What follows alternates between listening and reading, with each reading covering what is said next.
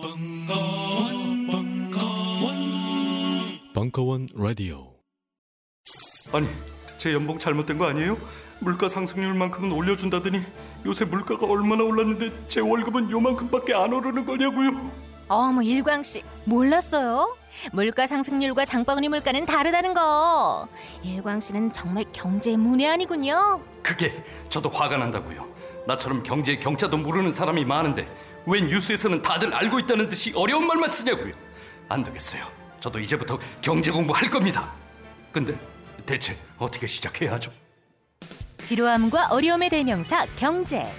하지만 돈을 벌고 살아가려면 반드시 알아야 하는 경제. 이런 사람들을 위한 경제 공부 입문서는 따로 있습니다. 톡톡 튀는 경제 해설로 국민 경제 교사가 된 곽혜선 소장이 초보자에게 꼭 필요한 지식만 골라서 최신 경제 이슈와 함께 제대로 알려드립니다. 단언컨대 경제 공부는 가장 완벽한 스펙입니다. 저는 경제 공부가 처음인데요. 도서출판 한빛비즈. 다이어트, 피부 미용, 변비 해소, 두피 관리. 이 밖에도 많은 효능이 있지만 짧은 광고에서 탄산수의 모든 효능을 일일이 다 열거하기는 어렵습니다. 결국 탄산수 제조기의 품질과 가격입니다. 주식회사 사이들은 한국식약청에 정식 인증된 탄산수 제조기 소다 스파클 정품을 오직 딴지 마켓에서만 충격적 최저가로 판매합니다. 강력한 성능, 압도적 최저가의 소다 스파클이 딴지스를 후원합니다.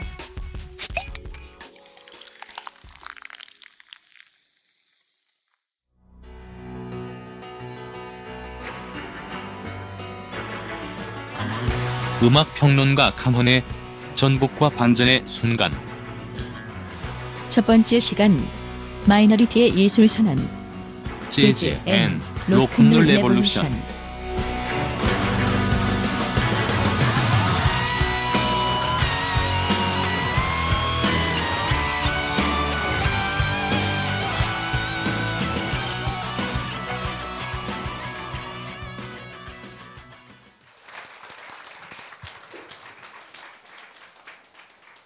자, 여러분.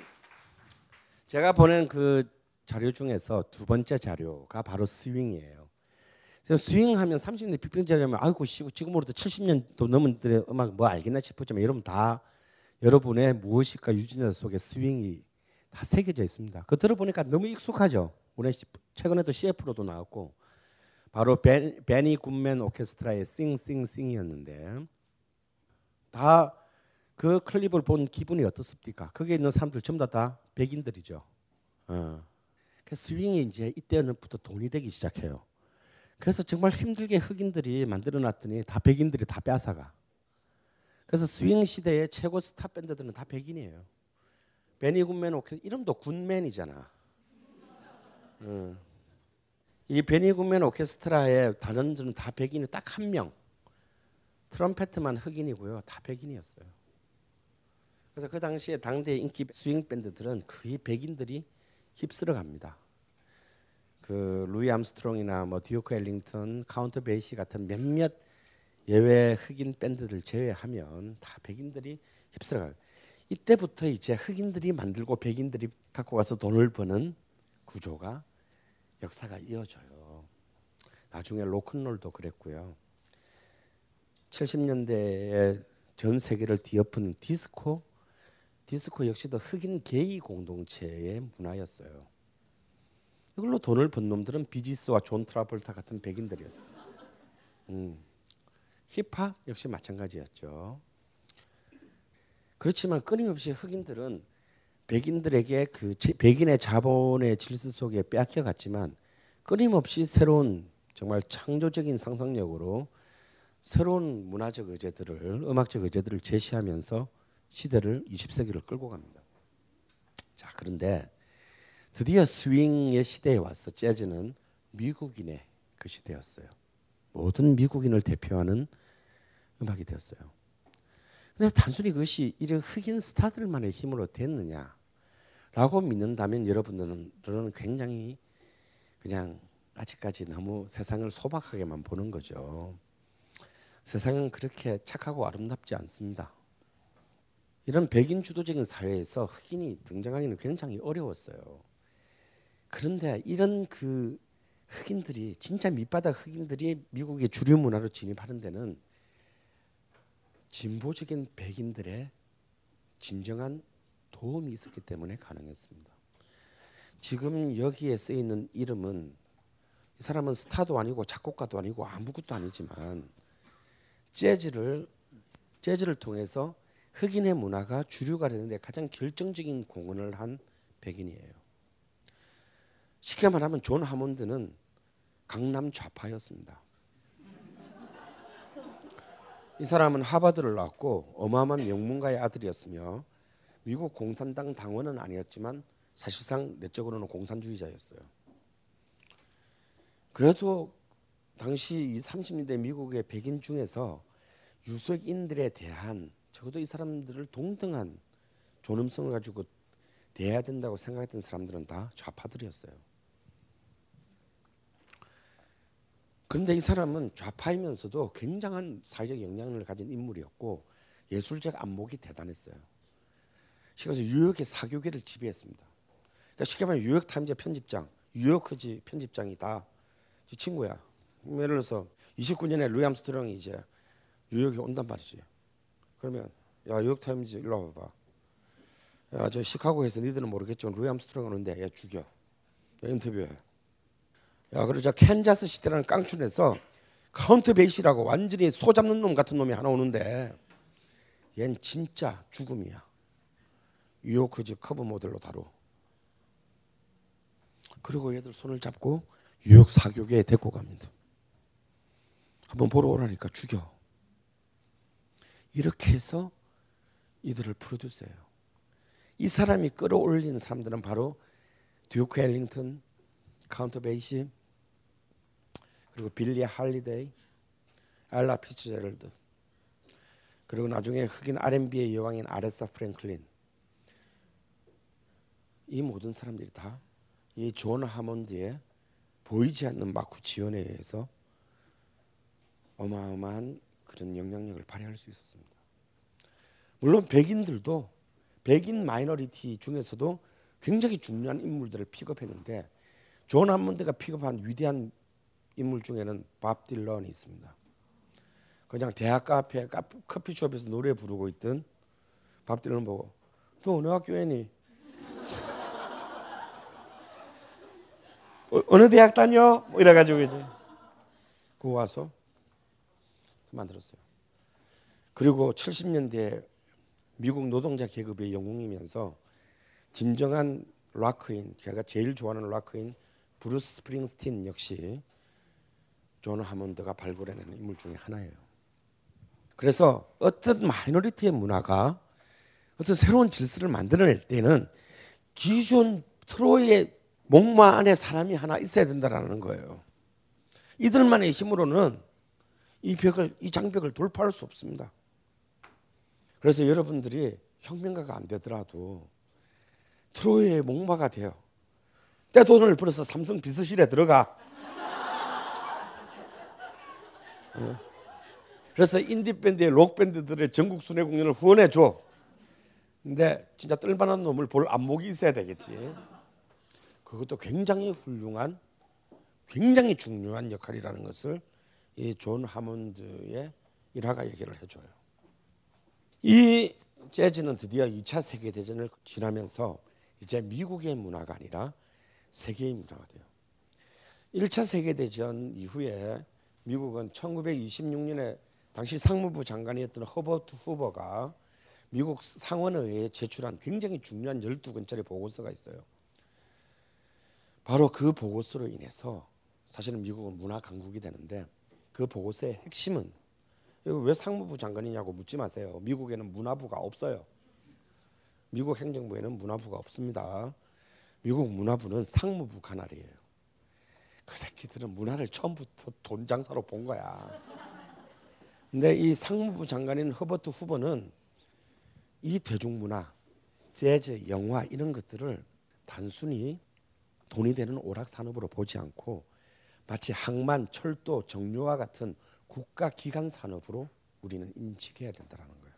왜냐하면 이것이 우리의 미국적 이념을 전 세계인들에게 어, 전파하고 동의를 이끌어낼 수 있는 가장 효율적인 국가 전략 무기다라고 인정했습니다. 다시 말해서 미국은 이미 청, 그걸 상원 의회가 인준합니다.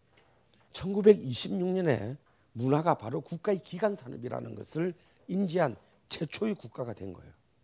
바로 그 허버트 후보가 1929년에 미 합중국 대통령으로 선출되는데 상무부 장관 출신이면서 대공황을 예측 못하는 바람에 걔는 단임으로 끝나는 불운한 대통령이 돼요. 하지만 그가 상무부 장관 때 낸 이 법안이 지금 바로 미국의 모든 문화 산업에 토대를 만들게 돼요. 그래서 이제 2차 세계 대전을 이들을 단순히 전쟁을 통한 군사력을 통한 전투 행위에 두지 않고 자신의 점령지에 자국의 문화를 전부 보냅니다. 명목은 전선에 있는 자군의 사기 진작이지만 그 공연과 영화를 군인들만 봅니까? 점령지의 시민들도 끊임없이 본단 말이에요. 그걸 통해서 자국의 문화들을 이들에게 끊임없이 미국에 비해서 훨씬 더 깊은 문화적 전통을 갖고 있었던 유럽의 시민들도 이때 미국 문화에 반복적으로 중독됩니다. 이렇게 해서 이때 최전선에서 전선을 날리고 다닌 사람이 누구냐? 루이 암스트롱이다. 그래서 그런 미국의 백인 주류 사회로부터 진짜 명예 백인의 대우를 받을 수밖에 없었다는 거예요. 그리고 그 루이 암스트롱을 미국 정부는 굉장히 미국 육군은 굉장히 잘 활용을 했고 전 세계에 루이 암스트롱 팬을 만들었다는 거예요. 루이 암스트롱이 어느 정도냐면요. 1959년 7월 달에 낙동강 방어선이 지금 내일 무너지냐 오늘 무너지냐 하는 순간에 마릴린 먼로하고 밥 호프하고 한국 대구에 와가지고 공연을 했어요. 이 2차 세계대전을 통해서 드디어 재즈는 이른바 global standard music이 됩니다. 뉴올리언즈에서 탄생한 지 아직 30년도 채 되지 않은 시간에 재즈는 전라남도 목포의 문화에서 전 세계를 표준화시키는 음악 양식으로 자리 잡게 돼요. 재즈 음악이 세계 음악 산업에 있어서 중요한 이유는 지금 누가 재즈를 듣나요? 미국에서도 재즈 안 팔립니다. 뭐 우리가 막 책에서 노는 그런 위대한 뮤지션, 재즈 뮤지션 책 판나 봐야 만장 팔려요 미국에서도. 걔들 대학 없으면 다 굶어 죽어요. 그런데도 재즈가 왜 중요하냐면 지금 이 순간에 여러분이 누리고 있는 모든 대중 음악, 모든 음악이 다 이 재즈의 아들들이기 때문입니다. 바로 이 재즈라는 어떤 이 자연문을 통해서 모든 그 이후의 대중 음악 어법이 가능하게 된 거고 그것이 이제 전 세계적인 공통 언어로 자리 잡게 만든 역사적 분기점은 바로 2차 세계 대전이었다는 거예요. 자, 그런데 이제 이 재즈 재즈의 전성기는 30년을 넘기지 못합니다. 거기에는 두 개의 이유가 있는데 재즈 안에 이유가 있고 재즈 바깥에 이유가 있어요. 자, 재즈가 이렇게 대중화될 수 있었던 건 뭐다? 댄스 뮤직이 됐기 때문이라고 했잖아요.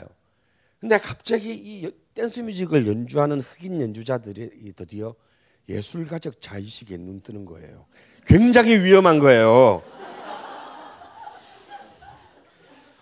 사장님의 입장에서 보면 굉장히 위험해. 내가 네 시다바리가 이렇게 되는 거야.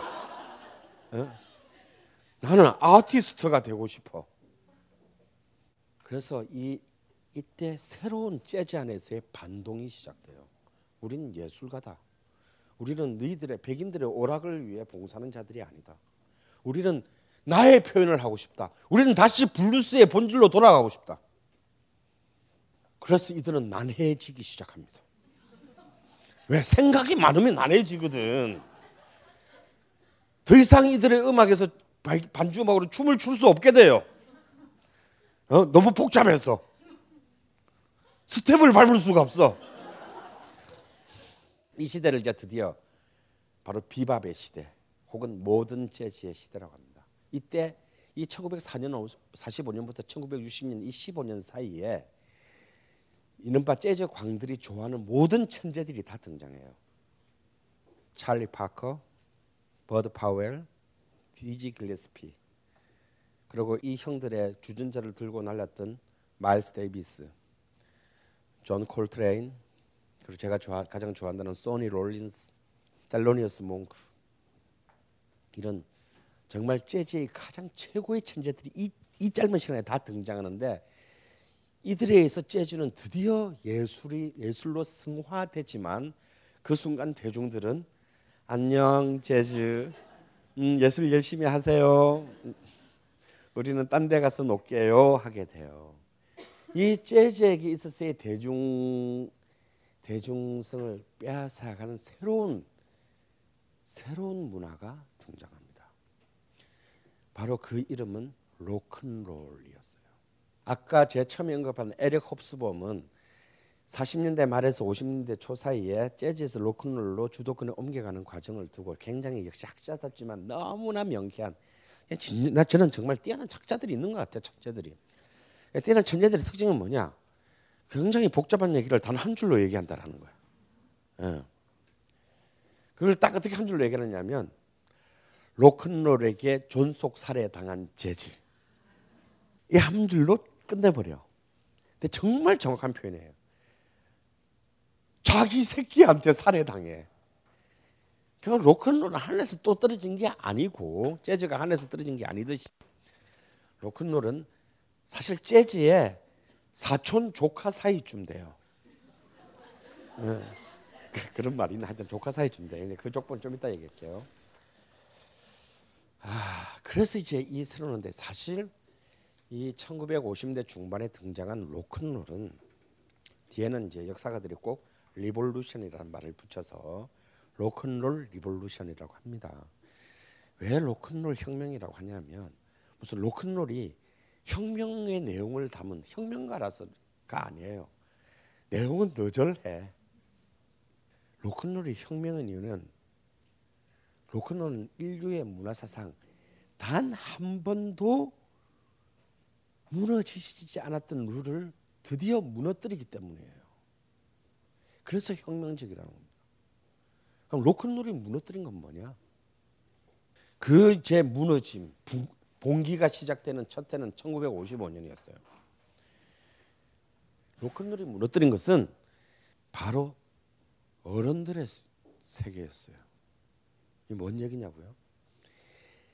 1955년이 될 때까지 인류의 문화사는 모든 문화는 그것이 양반의 문화건 다시 말해서 귀족의 문화건 피지비 계급의 문화건 뭐든 상관없이 모든 인류의 존재했던 파푸아 유기니의 문화건 이집트 왕조 시대의 문화건 부르봉 왕조 시대 때의 문화건 간에 모든 문화는 뭐냐면 다 어른들의 문화였어요.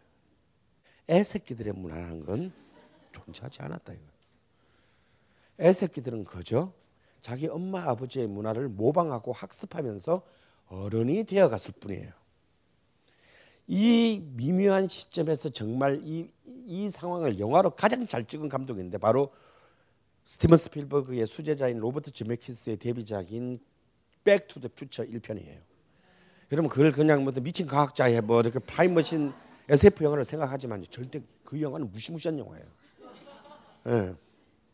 그 얘기까지 하려면 밤을 새야 되기 때문에 일단 제끼고 혹시 관심 있으면 그 영화 다시 한번 보세요. 그럼 오늘 제 얘기를 듣고 그 영화를 보면 제 말이 무슨 말인지 알게 될 거예요. 그 영화는 굉장히 문화사적인 통찰력이 있는 영화예요. 그걸 그렇게 오락적인 방식으로 표현하니까 그 새끼는 진짜 정말 난놈인 거지. 자, 우리 16세기 예를 들어서 남쪽에 강강술래라는 노래가 있다고 생각해 보세요. 강강술래의 키즈 버전이 있을 것 같아요. 없어. 그냥 강강술래는 그냥 동네 아줌마 아저씨들의 글씨야. 근데 애 새끼들도 그 노래를 부르면서 자랐을 거야. 그러다가 어른이 되어 간 거예요. 그리고 또 그 어른이 된 애가 또 지 새끼들한테 그걸 가르쳐 준 거예요.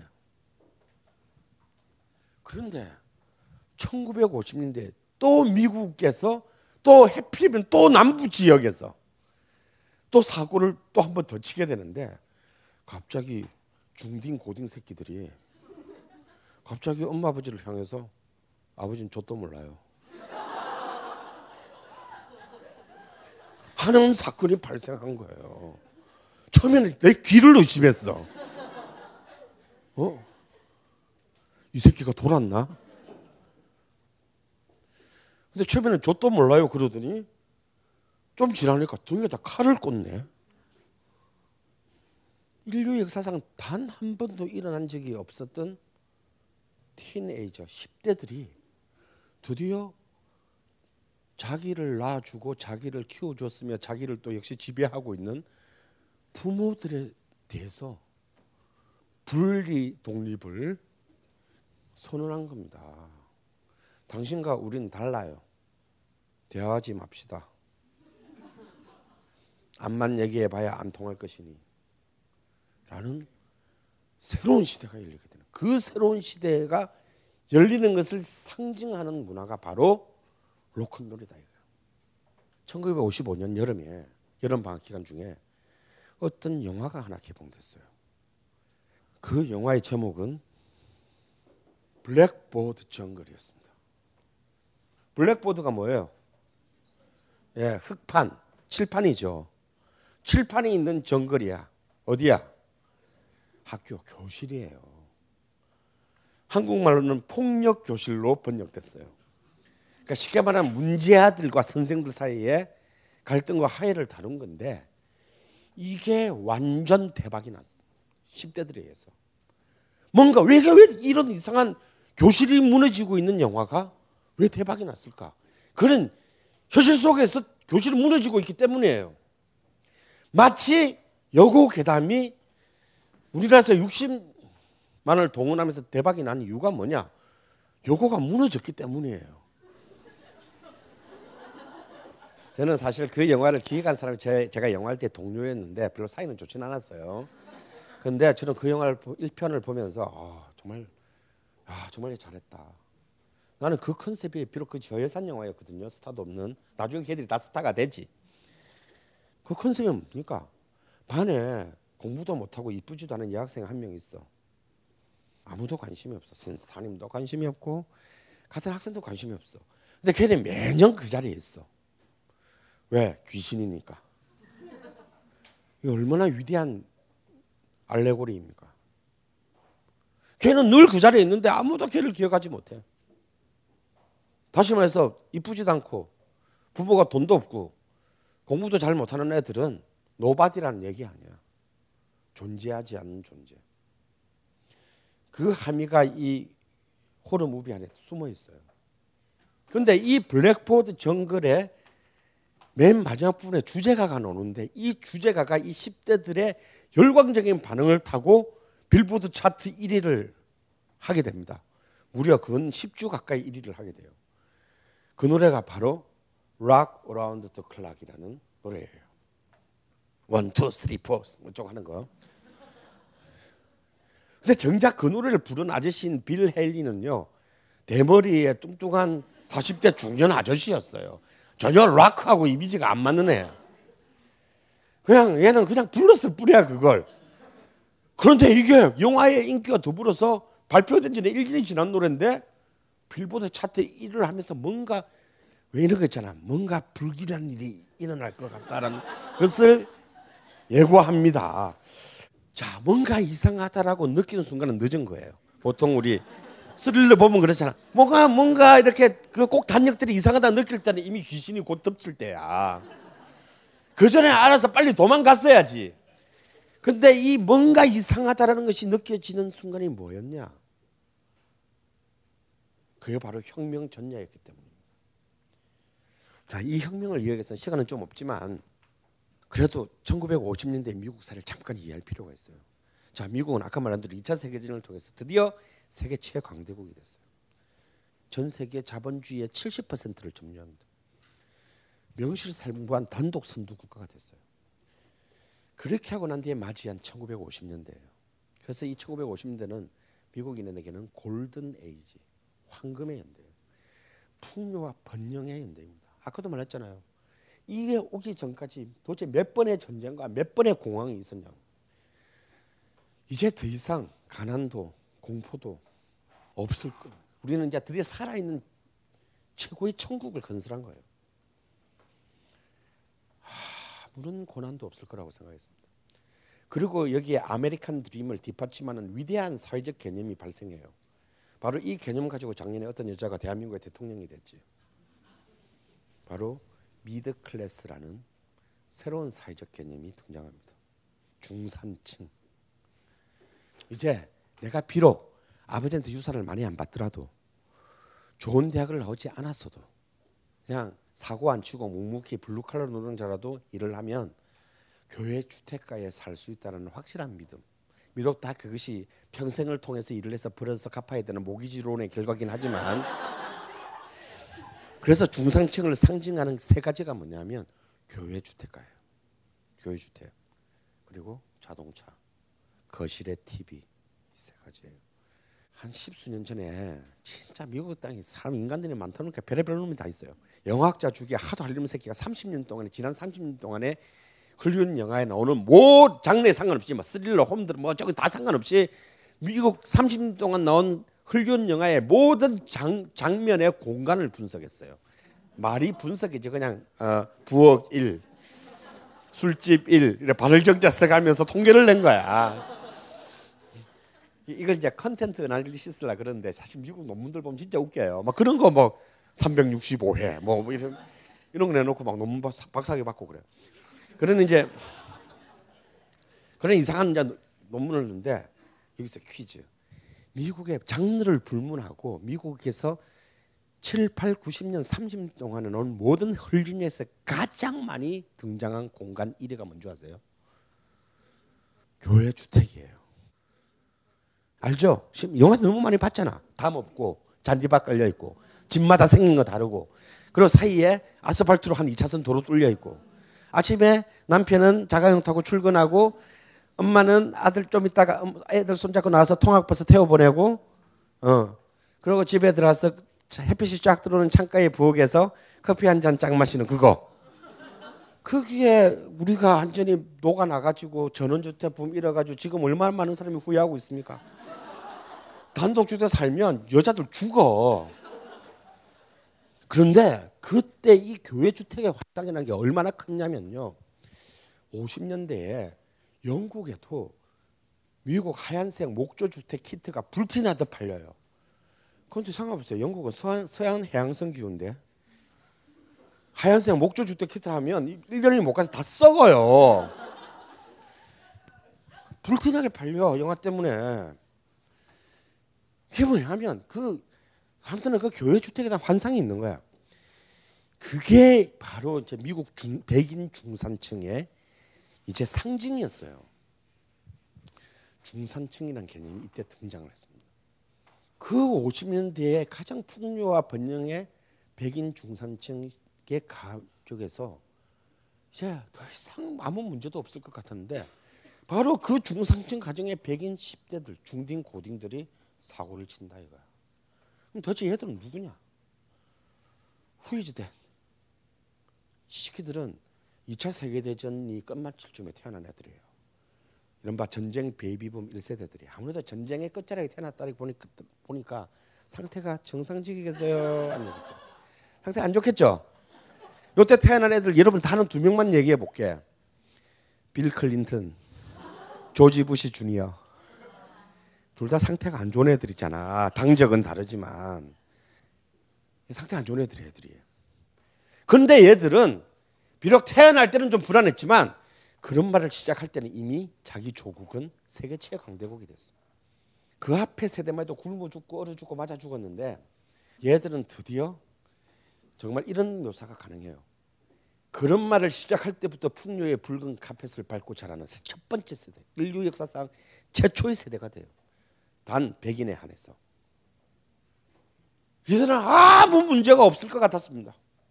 모든 미국은 이 세대들을 축복했어요. 바로 우리가 수많은 난관을 뚫고 승치한 이 조국의 미래의 주인들이라고. 너무나 아름답게 성장했어요. 아무런 어려움도 아무런 모자람도 없이. 그런데 이들이 중딩이 되고 1학년, 2학년, 3학년 올라가는데 자기가 살고 있는 곳이 지옥이라는 것을 알게 됐어요. 배불러 터졌다고? 호강에 받쳐서 요강에 똥 싼다고? 얘들은 진짜 지옥 속에 들어갔다 들어가 있게 된 거예요. 뭔 지옥이냐? 이들은 세 겹의 억압 속에 갇혀 있는 자기 자신을 발견하게 됩니다. 그 첫 번째 억압은 바로 블랙보드 정글 교실의 억압이었어요. 어느 순간 공부 못하는 새끼들은 사람이 아니야. 선생도 개무시하고 가도 친구끼리도 개무시해. 왜? 다 중산층이 되다 보니까 다 대학에 갈 수 있거든. 근데 그때나 지금이나 미국이나 한국이나 좋은 대학은 언제나 작아. 그래서 그 경쟁이 너무 치열해진 거야. 그래서 얘들은 어느 순간에 1등이 아닌 자들은 존재하지 않은 존재가 되어가고 있는 사실을 발견합니다. 이 교실이라고 하면 바로 너무나 평화로운 천국 같았던 바로 자기의 집, 가족의 억압으로 이어지게. 그렇게 사이가 좋았는데 엄마하고 아버지하고 저는 아버지 아, 부모와 자식 사이가 서로 얼굴을 보는 시간이 많아질수록 그 가족은 불행해진다라는 믿음을 갖고 있어요. 저는 그런 공익 광고를 믿을 수가 없어. 왜 옛날에 공익 광고 있잖아. 뭐 어떤 아줌마가 막 인터넷을 배워. 엄마 왜 그래? 그 아들과 대화하려고. 씨발 그런 공익 광고가 어디 있어? 아니 아들하고 대화를 왜 하냐고. 친구하고 대화하지도 못하면서. 왜냐면요 아들하고 대화하면 안 돼요. 그건 범법 행위야. 1955년 이후부터는 그래요. 왜냐하면요. 제가 저는 70년대 때 10대 중고등학교를 보냈어요. 그때는 정말 다 먹고 살기 힘들었어요. 그죠? 우리 엄마 아버지도 다 아침 일찍 나가서 밤늦게까지 일을 해야 했었어요. 뭔 대화? 뭐 얼굴을 봐야 대화를 하지. 그래서 그냥 내 새끼가 어디 가서 살인이나 안 저지르고 들어오면 그냥 괜찮은 거야. 물론 공부까지 잘해주면 고맙지만 그것까지를 기대하기는 내가 사는 게 너무 힘들어.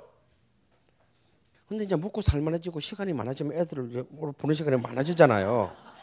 처음에는 지 새끼니까 귀엽지. 근데 시간이 자꾸 지나면 슬슬 꼽기 시작해. 왜 그럴까?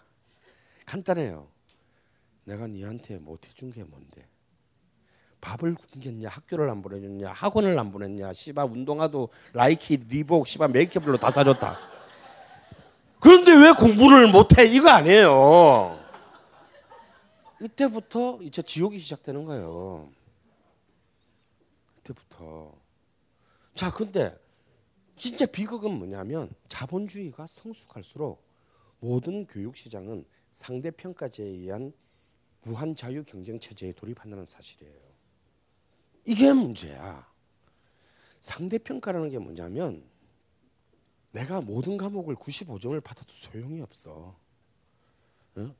딴 애들이 다 96점 이상 받으면 난 꼴찌야. 이 치명적인 문제가 있어요. 여기 앉아 계신 분 중에서 태어나서 지금까지 절대 평가 받아본 적 한 번밖에 없어요, 영원히. 운전 면허 시험.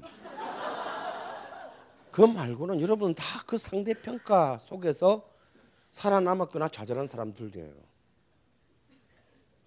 그러면 교실은 어떻게 바뀌냐면 간단하게 이렇게 바뀝니다. 한 명의 1등과 1등 아닌 자 39명의 저기로 바뀌는 거예요. 다시 말해서 스카이 대학 아이비리그를 갈 수 있는 애 한 명과 그런 데를 못 가는 애 다수로 바뀌는 거예요. 이걸 좀 폼나게 말하면 극소수의 엘리트와 대다수의 나고자 아닌 나고자 드롭아웃으로 양극화되는 거예요. 아니 나는 나고자가 아닌데 어, 흥분했어. 나는 나고자가 아닌데 아니 인간이 가지게 될 수많은 미덕이 있잖아요. 타인에 대한 공동체에 대한 헌신성이라든지 자연에 대한 친화력이라든지 어 근데 그런 것은 측정될 수가 없어. 그 되는 수많은 수많은 미덕 중에서 단지 학업 수행 능력 개량화될 수 있는 유일한 분야인 학업 수행 능력이 떨어진다는 이유만으로 내가 왜 17살도 안 됐는데 나고자가 돼야 돼요? 왜 왜 이 사회가 내 맞박에다가 드롭 아웃이라고 예? 문신을 새기려 드냐고. 이런 족 같은 게 어디 있냐 말이에요. 갑자기 씨발 선생이고 엄마 아버지고 나를 갖다 완전 조수로 봐. 어. 급계는 아예 내놓고 이 원수 같은 놈아라고 응? 애니미로 규정을 해 자식을 그까 공부 좀 못한다고 이들은 이제 드디어 자신들이 더 이상 축복받은 존재가 아니라는 것을 알게 됐어요. 그런데 10대라는 게 어떤 존재들인가요? 정치적으로는 선거권과 피선거권도 없어. 얘들은 정치적으로는 완벽한 노바디야. 아무런 권리도 행사할 수 없어요. 자신의 공동체의 미래에 아무런 결정권이 없어요. 경제적으로는 기생충이야. 부모가 용돈을 끊는 순간 줬대 한마디로. 사회적으로는 청소년 보호법에서 보호당하는 대상일 뿐이에요. 그래서 이들은 마지막 남은 문화에서 자신의 출구 전략을 선택합니다. 그래서 이들은 이 문화를 통해서 자신을 지옥으로 만들어 보라는 선생과 부모들에 대한 복수를 결심해요.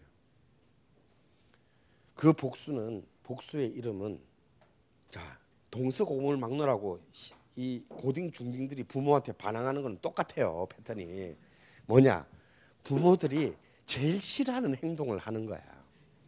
그러면 백인 중산층 부모들이 제일 싫어하는 행동이 뭔지를 이들은 알았어.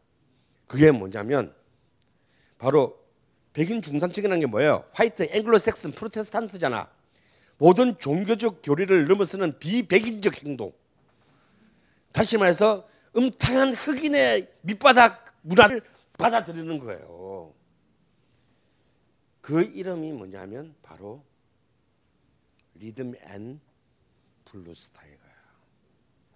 자, 이- 이 미국 가장 가장 보수적인 백인 집단이 있는 미국 남부 지방의 테네시 주의 멤피스라는 작은 우리로 치면 전라남도 한평군 정도 되는 작은 지방 소도시가 있었어요. 근데 미국이 워낙 잘 살다 보니까 이 멤피스 같은 작은 도시에도 레코드 회사가 있어. 그 레코드 회사 이름이 선 레코드야. 진짜 촌스러운 이름이죠. 우리말로 바꾸면은 태양 음향 뭐 이런 정도 되겠습니다. 근데 이선 레코드의 사장이 샘 필립스라는 백인인데 아무리 동네 레코드 회사지만 갑자기 50대 중반이 되면서 매, 매출이 격감하는 거야. 이게 왜 격감하냐고 동네 시장 조사를 해봤더니 이때까지 지판을 사주던 동네의 10대들이 더 이상 백인 판을 안 사고 몰래 흑인 동네 가가지고 흑인들의 판을 사가지고 갖고 와서 놀기 시작하는 걸 본 거예요. 아니 이런 그 새끼들이 사는 판이 뭔가 했더니 바로 말했던 리듬앤 블루스더라 이거야.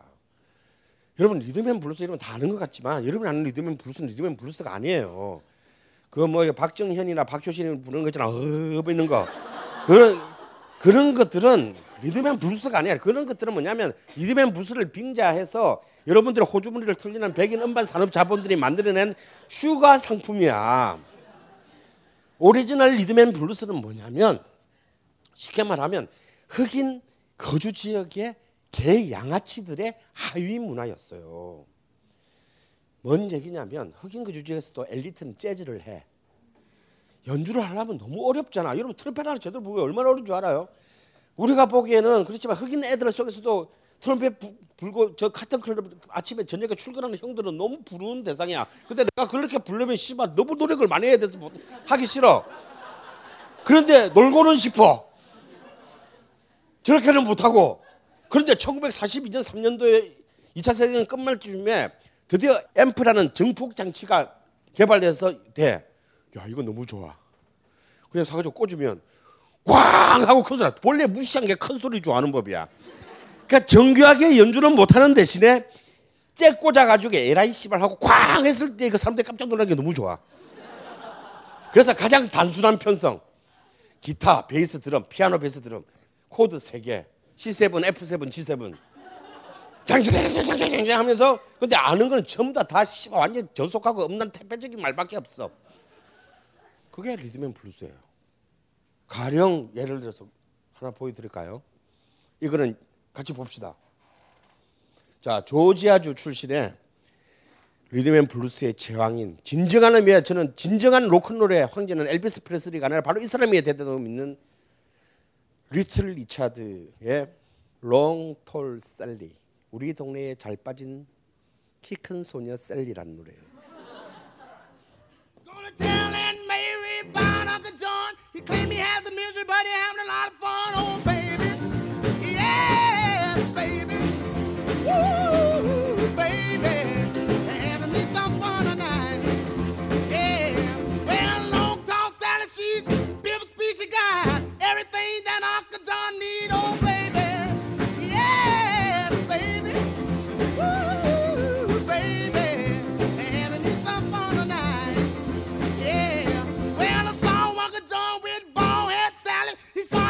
coming and ducked back in the alley. Oh, baby. Yes, baby. Ooh, baby. Having me some fun tonight. Yeah. Ow!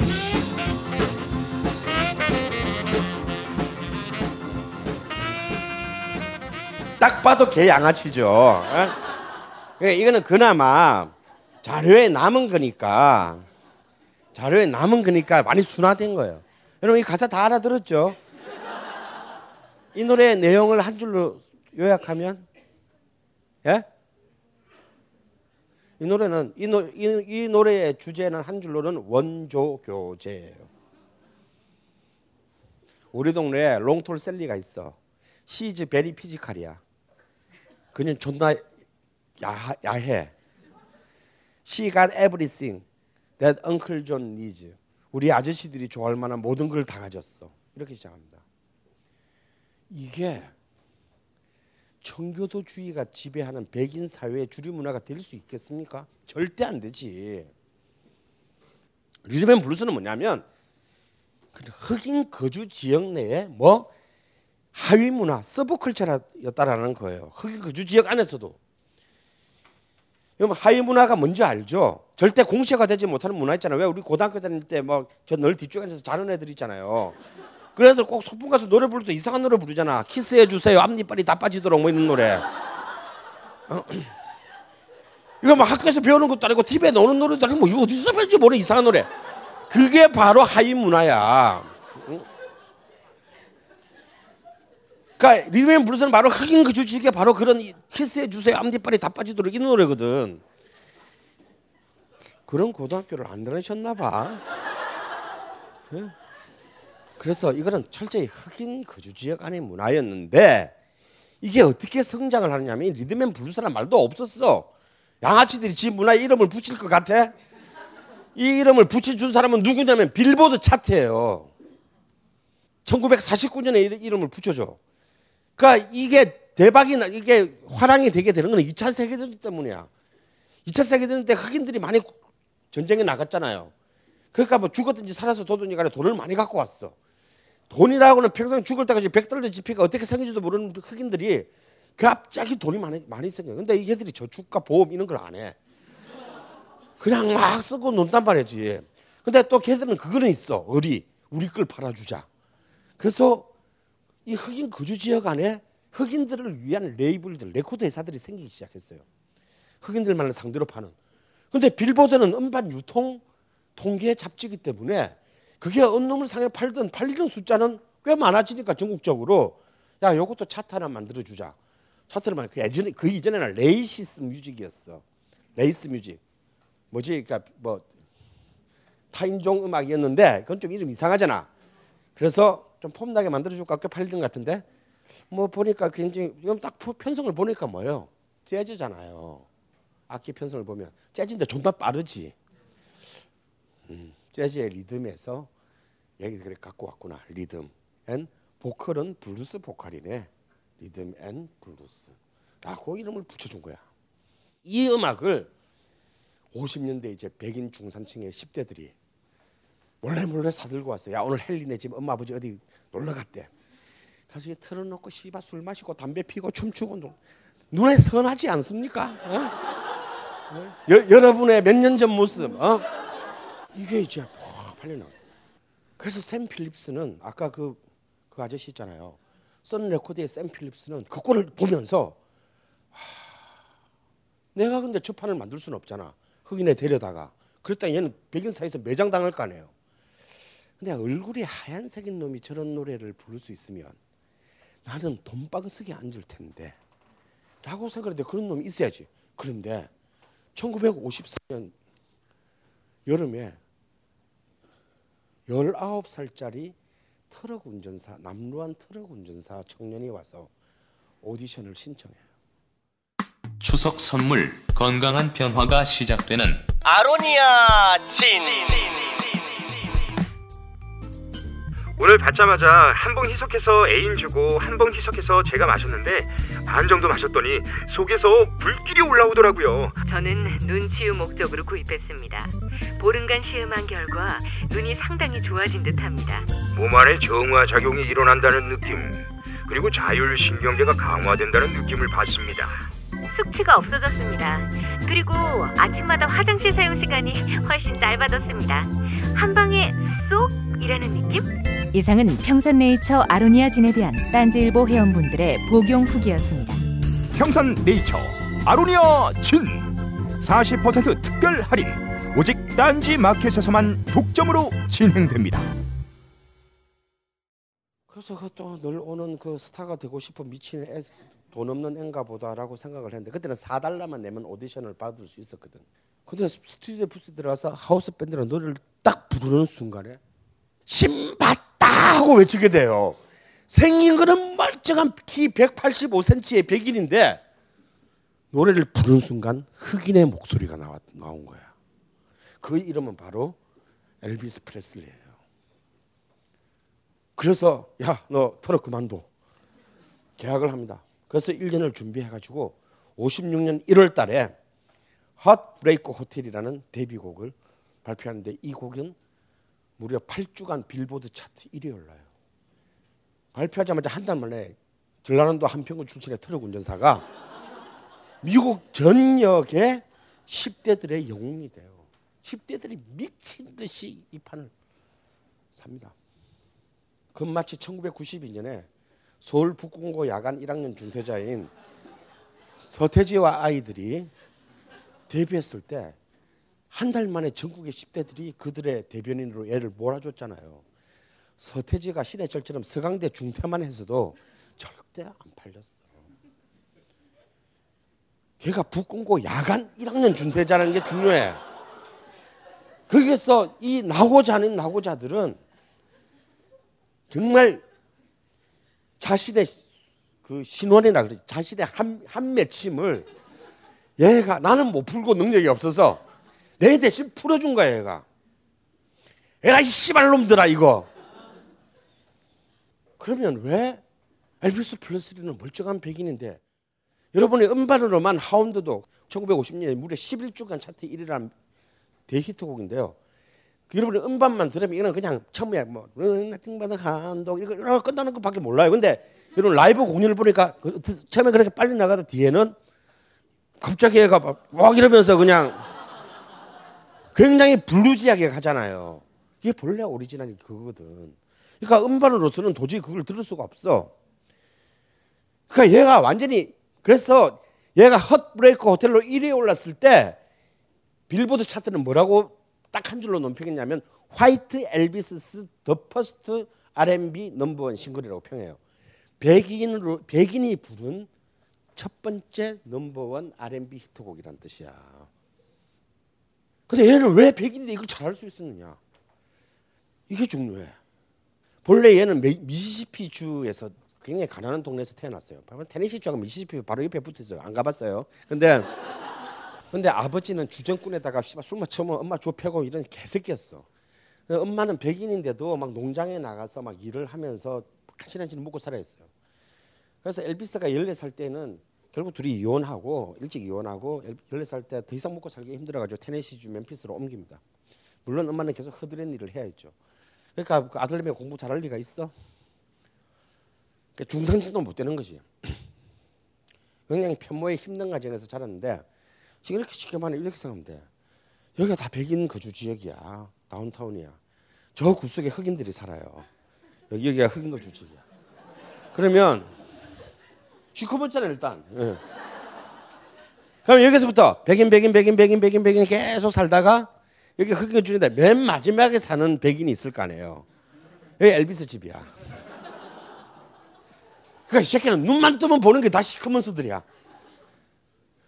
엘비스는 독실한 침례교 신자인데요. 교회도 백인 교회는 존나 멀어서 못 가. 흑인 교회는 바로 집 앞에 있어. 그래서 어릴 때부터 흑인 교회에 가서 예배를 봤어요. 그러니까 얘는 찬송가 대신 뭘 불렀다? 가스펠을 불렀다. 그거 동네에서 노는 것도 백인들이 아니고 흑인들하고 놀았어요.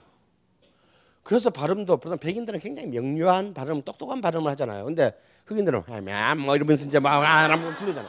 백인들이 계속 어릴 때 그런 그렇게 하고 논 거야. 맹모 삼천지교의 역발상 버전이에요. 실제로 엘비스의 다른 56년도 필름을 보면요. 라이브 공연에서요. Hound Dog을 부르면서 하물며 그 뒤에 1983년도에 마이클 잭슨이 전 세계에 붐을 일으키는 moonwalking 있잖아. 뒤로 가는 거. 그 춤을 추면서 노래를 불러요. 그러니까 이거는 마이클 잭슨의 오리지널이 아니야. 그러면 엘비스 프레슬리의 오리지널이냐? 아니야. 이미 그 전부터 이미 흑인 동네에서는 애새끼들이 학교 안 가고 장판 길거리에 장판지 깔아놓고 이러고 논 거예요. 그걸 엘비스는 이제 그냥 뭣도 모르고 따라서 지도 이렇게 한 거예요. 이게 그런데 나중에 완전 대박이야 이건. 엘비스의 첫 번째 별명이 뭔지 아세요? 엘비스 더 펠비스야. 펠비스가 뭐야? 골반이잖아 골반. 사실 엘비스가 몸치인 거 아세요? 엘비스가 뮤지컬 이런 걸 못해. 춤을 못 춰가지고 리듬을 못 맞춰가지고 얘는 오로지 은뜨기 흔드는 것 뿐이에요. 몸친데. 근데 그건 정말 잘 흔들어. 왜냐면 어릴 때부터 그놈들이랑 그것만 하고 놀았기 때문이에요. 결국 자신의 불우한 환경이 역설적으로 10대들의 반항의 무기가 되어버린 거예요. 자, 여러분께 보내드린 자료 중에 Hound Dog이라는 노래 있죠. 근데 또 Hound Dog이 있지. 뚱뚱한 흑인 아줌마가 부르는 거. 내가 그 두 개를 왜 보내줬을 거라고 생각해요? 그 뚱뚱한 흑인 아줌마의 이름은 빅마마 썬턴이에요. 엘비스가 56년도에 그 곡을 녹음해서 10, 11주간 빌보드 차트 1위에 오르지만 그것은 엘비스의 오리지널이 아니에요. 이미 3년 전에 빅마마 썬턴이라는 흑인 여자가 흑인 R&B 가수가 부른 흑인 R&B 곡이야. 물론 히트 못했지. 그냥 흑인 동네에서만 히트를 했지.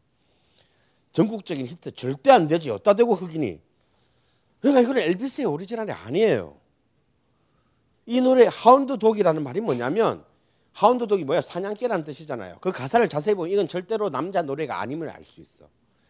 이 노래의 제목은 사냥개가 아니고 한국말로 옮기면 껄떡남이에요. 그 사냥개가 그러잖아요. 아무 여자나 보면 끌떡거리는 를 걔들은 흑인 애들은 하운드 독이라고 그랬어. 그래서 유에민나 승버너 하운드 샤잖아. 이게 너는 아무 여자나 보면 끌떡거리는 새끼야. 어? 이런 노래거든. 그러니까 이걸 전형적인 여자가 불러야 되는 노래야. 그러니까 이건 엘비스의 노래가 될 수 없는 노래예요. 그런데 그 뚱뚱한 흑인 못생긴 흑인 여자가 불렀을 때는 당연히 동네 히트밖에는 안 됐지만 잘생긴 백인 남자가 훨씬 세련되고 가볍고 신나게 다시 말해서 R&B를 로크 백인적인 요소를 가미해서 그 요소는 남겨뒀지만 여기에 백인적인 아주 산뜻하고 상큼한 아까 이런 봤을 때 그 리틀 리차드의 그 버전에서 엘비스 프레슬리 그 화면하고 결정적인 차이가 뭡니까? 솔로를 이쪽은 색소폰이 연주하지만 거기는 뭘로 연주하죠? 일렉트릭 기타로 연주하죠. 그게 리듬 앤 블루스에서 이제 로큰롤로 넘어오는 음악적인 부분은 똑같아. 그런데 이제 드디어 그런 부분적인 개량이 백인화적 개량이 일어나면서 이제 로큰롤의 시대가 열리는 거예요. 그래서 엘비스는 56년에 무려 4개의 넘버원 히트곡을 발표합니다. 근데 그냥 4개의 히트곡이 중요한 게 아니라 1년에 50 몇 주야. 50 52주나 치자. 근데 하우드독 11주 1위, 돈비크를 11주 1위, 뭐 저기 뭐야 헛브레이크 호텔 8주 1위, 럼미 텐드 4주 1위, 총 합치면 22, 30, 34주간 총 52주 중에 34주간 엘비스가 1위를 차지하고 있어. 한마디로 휩쓸어 버린 거예요. 순식간에 어른들은 깜짝 놀랐지. 아, 뭐가 뭐가 앞에 휙 지나갔어. 이게 뭐지 했는데 세상이 바뀌어 있는 거야. 이 엘비스를 스타로 만든 것은 역시 TV였다라는 거예요. 에더스 리버즈 우리 시면 일요일 일요일 밤인데 엘비스의 매니저가 대령이라는 콜로널 대령이라는 별명을 가진 톰 파크라는 매니저예요. 매니저가 중요해 모든 배우는 가수는. 그래서 이제 이 제일 인기 있었던 프로는 이 에더 슬리븐 쇼는 기억해 두세요. 또 나와. 에더 슬리븐 쇼에 딱 처음 출연 무명의 전라남도 한평군 출신의 애가 이제 중앙 방송국에 춤 전국 방송국에 춤 출연했는데 노래를 부르는데 이 새끼 노래 부르면서 또 히피를 존나 들면서 부르 녹화가 중단됩니다. PD가 야, 야 스톱 스톱. 야 이거 이거 못 나가 못 나가. 이거 CBS 잘려. 그래서 졸지에 이 신인 가수가 그냥 처음으로 그 막날 로비를 해가지고 처음으로 중앙 방송에 나가게 된 전국 방 지상파에 나가게 됐는데 쫓겨날 판이었어요. 근데 그때 톰 파크가 굉장히 기지를 발휘합니다. 문제가 뭐냐? 아 엉덩이가 너무 야하게 흔들어서 그러냐? 오케이. 그러면 카메라를 가슴에 고정하자. 어, 전체를 안 보여주면 될 거 아니야. 카메라 내려가지도 않고 위만 그냥 바스트 샷만 가지고 찍으면 안 될까? 우리가 이렇게 늘 불러와서 갑자기 가만히 서서 부르기는 힘들어. 그러니까 가슴을. 그래서 PD가 생각해보니까 말이 될 것 같아. 그래서 그렇게 했어요. 이게 대박이었어. 이게 본래 있잖아. 여자들도 훌떡 벗고 보여주면 매력이 없어요. 이게 보여줄 듯 안 보여줄 듯 이렇게 해야 이게 훨씬 야한 거거든. 그럼 한번 생각을 해보세요. 시청자 입장에서 보면 야 미치 그렇게 흔들리는데 어깨가 깨끗할 리가 있어? 근데 뭔가가 위가 흔들리고 있는데 그냥 보여주면 아무것도 아니야. 근데 끝까지 안 보여줘. 그럼 사람들이 안 보여주기 때문에 도대체 저 밑에서 무슨 일이 일어나고 있길래 안 보여주는 것이 자꾸 자꾸 궁금하게 생각을 하게 돼. 그래가지고 이 이상하게 잘못 합의된 이 촬영이 대박이 나요. 그리고 이때가 드디어 TV의 시대였다는 사실을 명심하세요. 이미 미국에는 2,600만 가구에 TV가 깔려 있었어. 이것이 입소문을 타면서 라디오 시대의 스타였던 루이 암스트롱이 미국 전역의 스타가 되는데 걸린 시간은 15년이 걸렸습니다. 근데 TV 시대에 등장한 엘비스 프레슬리가 미국 전역의 스타가 되는데 걸린 시간은 한 달 반이었어요. 이게 라디오와 TV의 파워의 차이다. 그런데 미국의 주인인 어른들이 이걸 그냥 아 우리 새끼들 많이 컸구나. 네가 다 커서 나하고 맞짱을 뜨려고 하다니 라고 생각을 했을까? 네버. 얘들은 산전수전, 공중전, 지하전, 잠수함전 다 한 사람들이에요. 이런 씨발놈의 새끼들이 먹여주고 재워주고 키워놨더니 이 새끼들이 우리를 덕에 칼을 꽂아. 그런 존만한 새끼들아. 드디어 반격을 바로 50 말부터 시작합니다. 그 반격의 선봉장은 바로 PTA였어요. 여러분 PTA라는 말 들어본 적 있어요? 아직도 있어요. 아직도 미국을 지배하는 시민단체예요. 어떤 대통령이고 상원의원이고 주지사고 이 새끼들의 눈에 어긋나가지고 절대 아무것도 할 수, 어떤 정책도 통과할 수 없어. 이 무시무시한 시민단체의 이름은요 PTA인데요. P, parents, 학부모, T, teachers, 교사, association, 연합회. 생각해봐. 어른이라면 학부모 아니면 교사일 거 아니야. 그러니까 미국 백인 어른 전체야 얘들은. 이 PTA가 유명한 선언을 해요. 바로 로큰롤은 사탄의 음악이다. 많이 들어본 얘기죠. 예? 이게 바로 이때 나와요. 사타니즘이 이때 나옵니다. 그래서 이 사탄의 음악에 우리의 신의 자녀들이 병들고 있다. 우리는 우리의 자녀들과 우리 조국의 미래를 위해서 이 기생충들을 박멸, 박멸해야 돼요. 그래서 이들은 성명으로 끝마치지 않고 전국적인 로큰롤 보이콧 투쟁에 돌입해요. 이게 뭐냐면 로큰롤 발 다 태우는 거야. 그러니까 동네에서 로큰롤 판을 파는 레코드 가게들을 전부 영업 방해를 하죠. 아침부터 가가지고 앞에서 수십 명이 그냥 막아버려.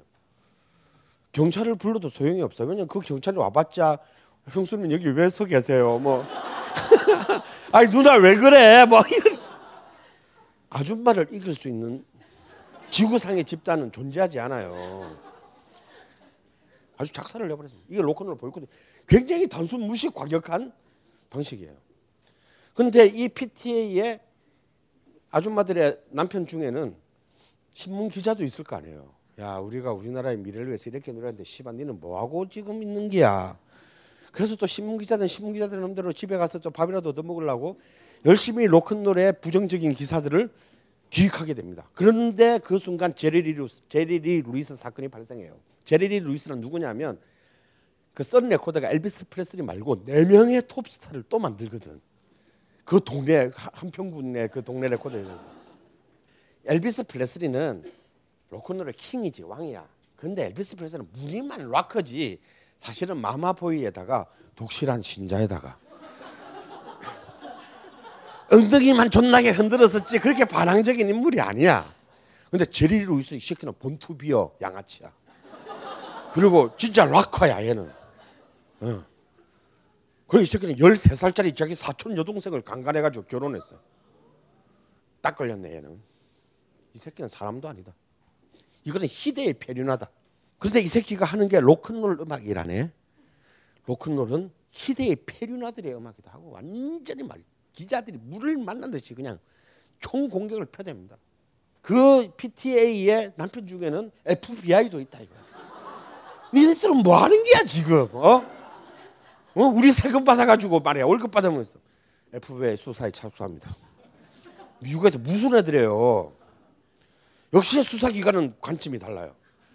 나쁜 놈들은 R&B를 했던 시커먼스들이다. 이 새끼들이 그런 짓을 안 했으면 우리 애들이 그걸 몰래 들었을 이유가 없는 거 아니야. 돈도 못 번, 돈 구경이라고는 못 해본 불쌍한 R&B 뮤지션들 작살이 납니다. 걔들 FBI 잘 쓰는 방법 있잖아. 차 안에다가 그냥 마약집 설정 넣어놓고 마약 소지 혐의로 현행 접하는 거. 그래서 디트로, 디트로이트의 위대한 R&B 아티스트 척 베리라고 들어보셨나요? 이, 흑, 이 흑인은 로큰롤에서 제일 좋은 중요한 악기가 뭐야? 기타지. 로큰롤 기타의 교과서를 쓴 사람이에요. 그리고 로큰롤 음악의 정신을 만든 사람이야. 바로 이때 50년대 말에 바다 건너 대서양의 리버풀 항구 도시의 뒷골목에서는 학교 땡땡이간 존, 폴, 조지 이런 새끼들이 모여가지고 뒷골목에서 연습한 게 다 척베리 음악이에요. 그래서 얘들이 나중에 성공을 거두고 난 뒤에 비틀을 찾아난 뒤에 역시 제일 싸가지 있는 존 레논은 자신의 오늘을 느꼈던 흑인 척베리의 곡만을 전부 리메이크한 앨범을 만들어가지고 그 수익을 전부 척베리에게 보냅니다. 그런 정도로 가장 역사적인 인물이거든. 척베리 체포합니다. 죄명은 공연이 끝난 뒤에 자신의 팬인 미성년자 백인 창녀를 옆자리에 태우고 드라이브를 하다 실수로 주 경계선을 넘었다는 죄로 기소를 해가지고 3년형을 선고해. 이게 무슨 범죄가 성립되냐고. 예를 들어서 뭐 미성년자 여성을 강간했다든가 성추행을 했다든가 이거 아니고 펜을 입에 틀고 드라이브 하다가 실수로 그것도 주경계선을 잘못 넘어 주경계선을 넘었다는 죄로 기소해서 3년을 때립니다. 그리고 아까 이름 봤던 진짜 첫 전설의 조지아주의 개양아치 리틀 리차드 갑자기 순회 공연 중에 긴급 기자회견하면서 저 내일 은퇴하겠습니다. 은퇴 선언을 해요. 저는 어젯밤 신을 보았습니다. 저는 전도에 저 양아치가 막 피아노 위에 다리 올려놓고 막 이상한 이상한 모습을 영상케 하면서 피아노 치는 애가 물론 바로 1년 뒤에 돌아와요. 예, 그때 그 당시에 많은 패러디 언론들이 그렇게 했습니다. 아 저기 리틀 리차드가 어젯밤에 누굴 본 건 사실인 것 같다. 근데 그가 본 건 신은 아닐지도 모른다. 뭐 이제 이런 상원의회 등장합니다. 애들 집요해. 그래서 월남전을 만일씩 하나 봐. 나쁜 놈 또 있다. 이 음악을 마구마구 틀어댄 방송 음악 방송의 PD들이다. 미국은 지역 station 체제잖아요.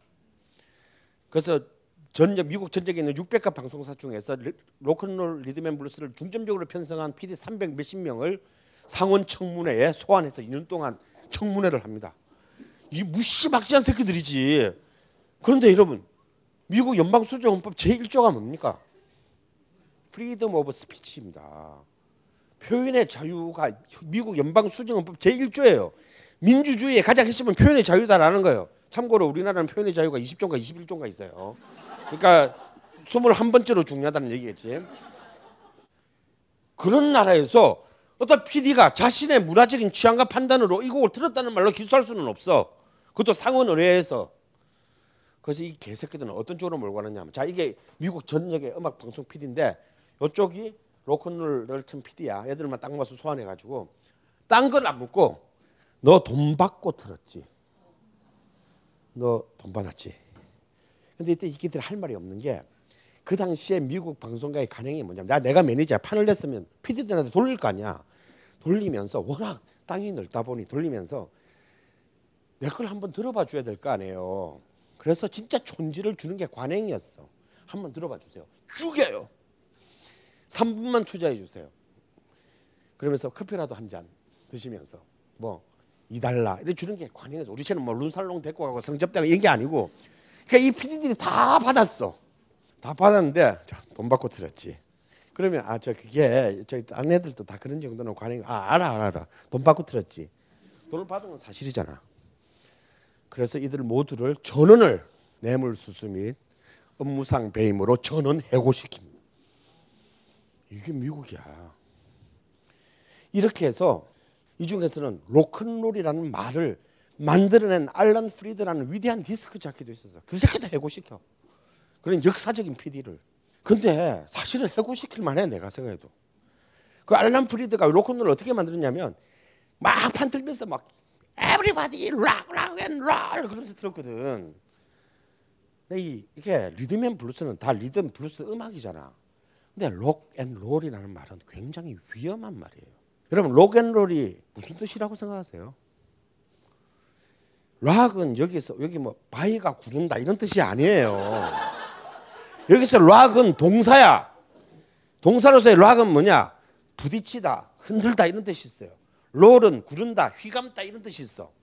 rock과 roll은 음탕한 R&B에 나오는 제일 많이 나오는 네 개의 동사 중에 두 개예요. rock, roll, shake, rattle.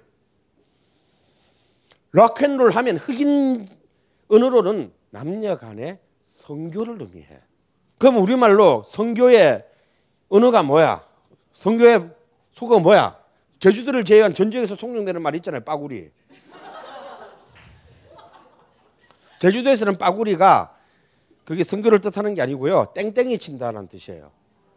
야, 처음에 제주도 가서 그 여고생들이 아 오늘 빠구리 치니까 너무 좋은데 내가 막 아침 11시에 쭉경을 봤어. 남 제주도에서.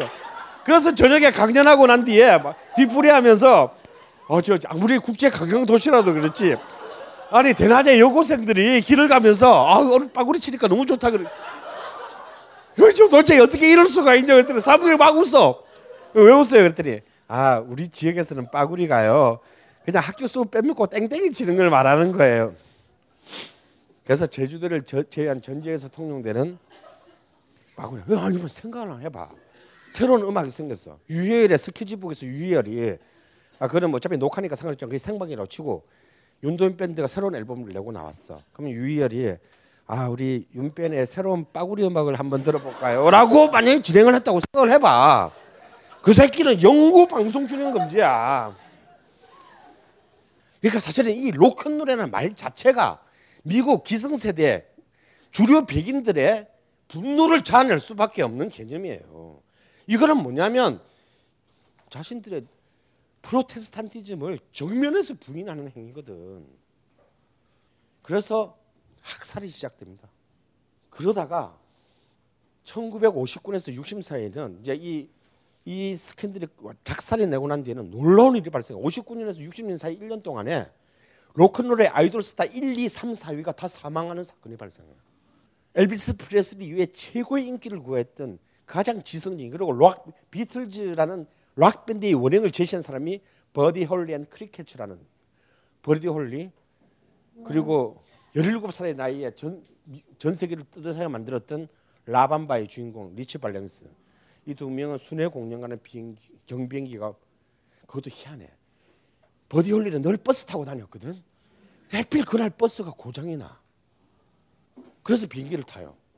근데 리치 발렌스도 하필 고장이 났어. 그래서 사실 같이 탔어 근데 그 비행기가 흥해서 폭발하는 바람에 걔들은 비명도 못 질러보고 한 명은 17살에 한 명은 23살에 죽어버렸어. 다음에 여러분들의 엄마 중에서 이 노래 모르면 연변 출신이에요.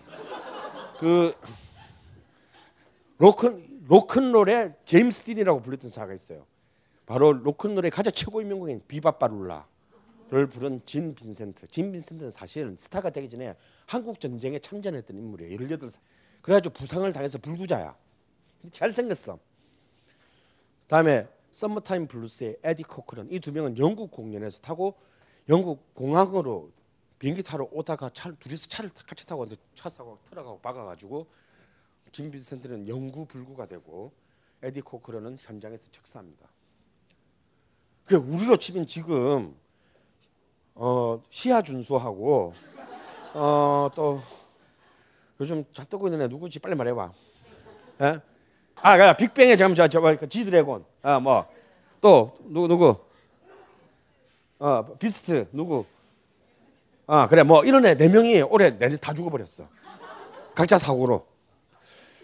이게 아무리 사고라지만 아무리 우, 우연이라 그냥 너무 햇빛 딱 이때 다 죽어서 이거는 좀 뭔가 뭐 질병으로 죽은 것도 아니고 뭔가 아까 등장하지 않은 집단이 하나 있지 않나요? 걔들의 소행이 아닐까라는 얘기가 그때부터 있었어. 근데 그거는 진짜 이건 사람이 죽었던 문제이기 때문에 걔들의 무슨 그 비밀 보고서가 다시 발견되기 전까지는 알 수 있게 할때 이때 다 죽어버린 거야. 그러면 여러분의 의문이 가면 이때 그럼 엘비스 프레슬리는 어디 있었나? 엘비스 프레슬리는 딱 보니까 제가 제가 제일 먼저 죽을 것 같거든. 톰파가 보니까. 그래서 58년도에 얘는 미리 항복을 합니다. 저 군대 가겠습니다. 군에 입대해 버렸어요. 군에 입대해 버렸습니다. 그 유명한 사진 있죠. 군대 가는 엘비스. 그 군대 가는 엘비스의 흑백 사진을 보면서 미국 백인 어른들은 이 새끼는 싸가지가 있어. He is a. 그래서 이 학살이 이루어지는 동안에 엘비스는 문선대 활동을 하면서 영화 찍고 공연하면서 그냥 보내요. 그리고 1960년 3월달에 제대했습니다. 제에서 돌아왔을 때는 이미 학살이 다 끝나 있었어요. 엘비스가 10대의 반항을 대변했던 것은 한 1년 6개월, 1년 한 10개월 정도밖에 안 돼요. 이미 엘비스는 1935년생이니까 이미 제대에서 돌아온 1960년이라고 해봐야 이제 고작 해봐야 25살이에요. 그때부터 엘비스는 더 이상 10대의 반항을 대변하는 사람이 아니라 넉넉한 아줌마의 품으로 기술합니다. 그래서 그의 복귀 첫 번째 넘버원 히트곡이 뭔지 아세요? Are You Lonesome Tonight이라는 발라드 곡이에요. 오늘 밤 아줌마는 외로우세요? 이 노래. 어? 이 노래로 이제 엘비스는 스물 고작 스물다섯 살의 나이에 아줌마용 가수가 되는 거예요. 이렇게 해서 로큰롤은 그냥 잠시 반짝했던 하나의 반항의 몸부림으로 끝나는 듯 했어요. 그러나 역사는 예측할 수 없는 반전을 책할피 뒤에 숨겨놓고 있습니다. 바로 엘비스가 아줌마용 가수가 되는 바로 그 순간 그해 대통령 선거에서 미국 역사상 최초로 40대 그것도 헐리우드 스타들을 이단 옆차기로 날려버릴 미모를 지닌 게다가 놀랍게도 아일랜드계이자 카톨릭인 존 F 케네디가 미국 역대 대통령 선거 사상 가장 극적인 적은 표차에 이건 나중에 고어와 부시가 나오기 전까지 가장 최소 표차의 기적적인 역전승으로 대통령이 돼요. 케네디는 아직도 지금 역대 대통령 임기 투표를 하면 언제나 3위 이내에 듭니다. 그건 잘생겼어가 아니에요. 케네디는 자, 이 로큰롤 키드들은 이 60년이 되면 이제 드디어 투표권자가 됐어요. 청년이 됐다고요. 그런데 케네디는 실제로 정책적으로 굉장히 혁신적인 New Frontiership이라는 굉장히 젊은 미국을 만들고자 했던 인물이에요. 그래서 그는 살해당합니다. 그래서 그는 보수 기득권 세력들 연합으로부터 미움을 받게 돼요. 그는 금융 제도를 완전히 뒤엎으려고 그랬고 전쟁을 종식시키려고 그랬습니다. 그래서 그는 군산 복합체 복합체로부터 제명 명령을 받은 거예요. 미국을 지배해 왔던 군산 복합체로부터 제명 명령을 받게 됩니다. 그래서 케네디의 당선은 그 로큰롤에 대한 학살로 완전히 깔아앉아 있었던 이 50년대 중반의 10대들에게는 마치 2002년에 노무현에 이긴 것에 한 100배쯤 되는 희열이었다 이거야. 그런데 그때 그 케네디가 보여줬던 여러 가지 이미지 메이킹들이 있어요. 케네디가 보여주던 혁신적인 이미지 메이킹이 뭐냐면요.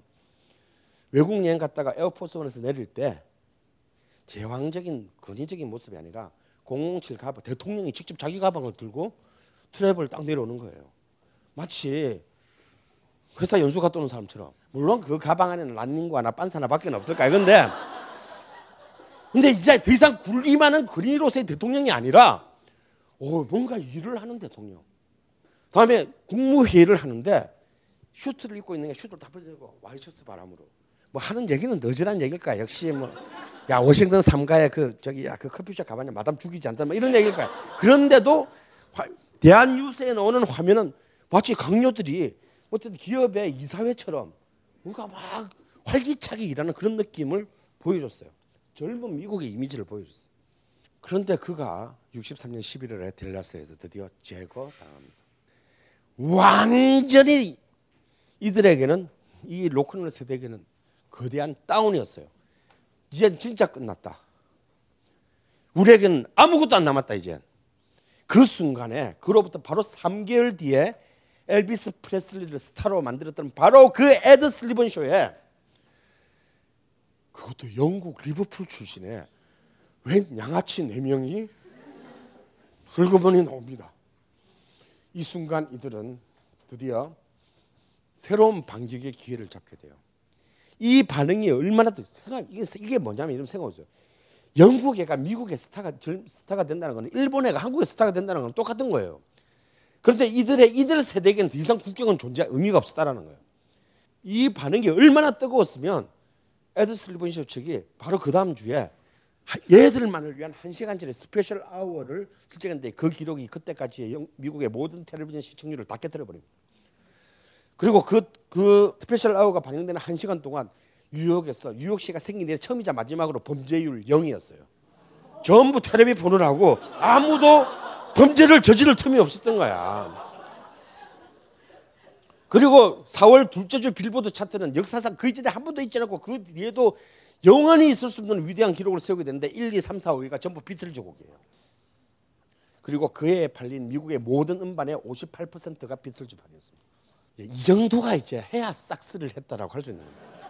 이게 근데 저 아까 그 비틀즈 그 I Want to Hold Your Hand 봤죠. 그때 이게 미국에 등장할 때 비틀즈의 모습이에요.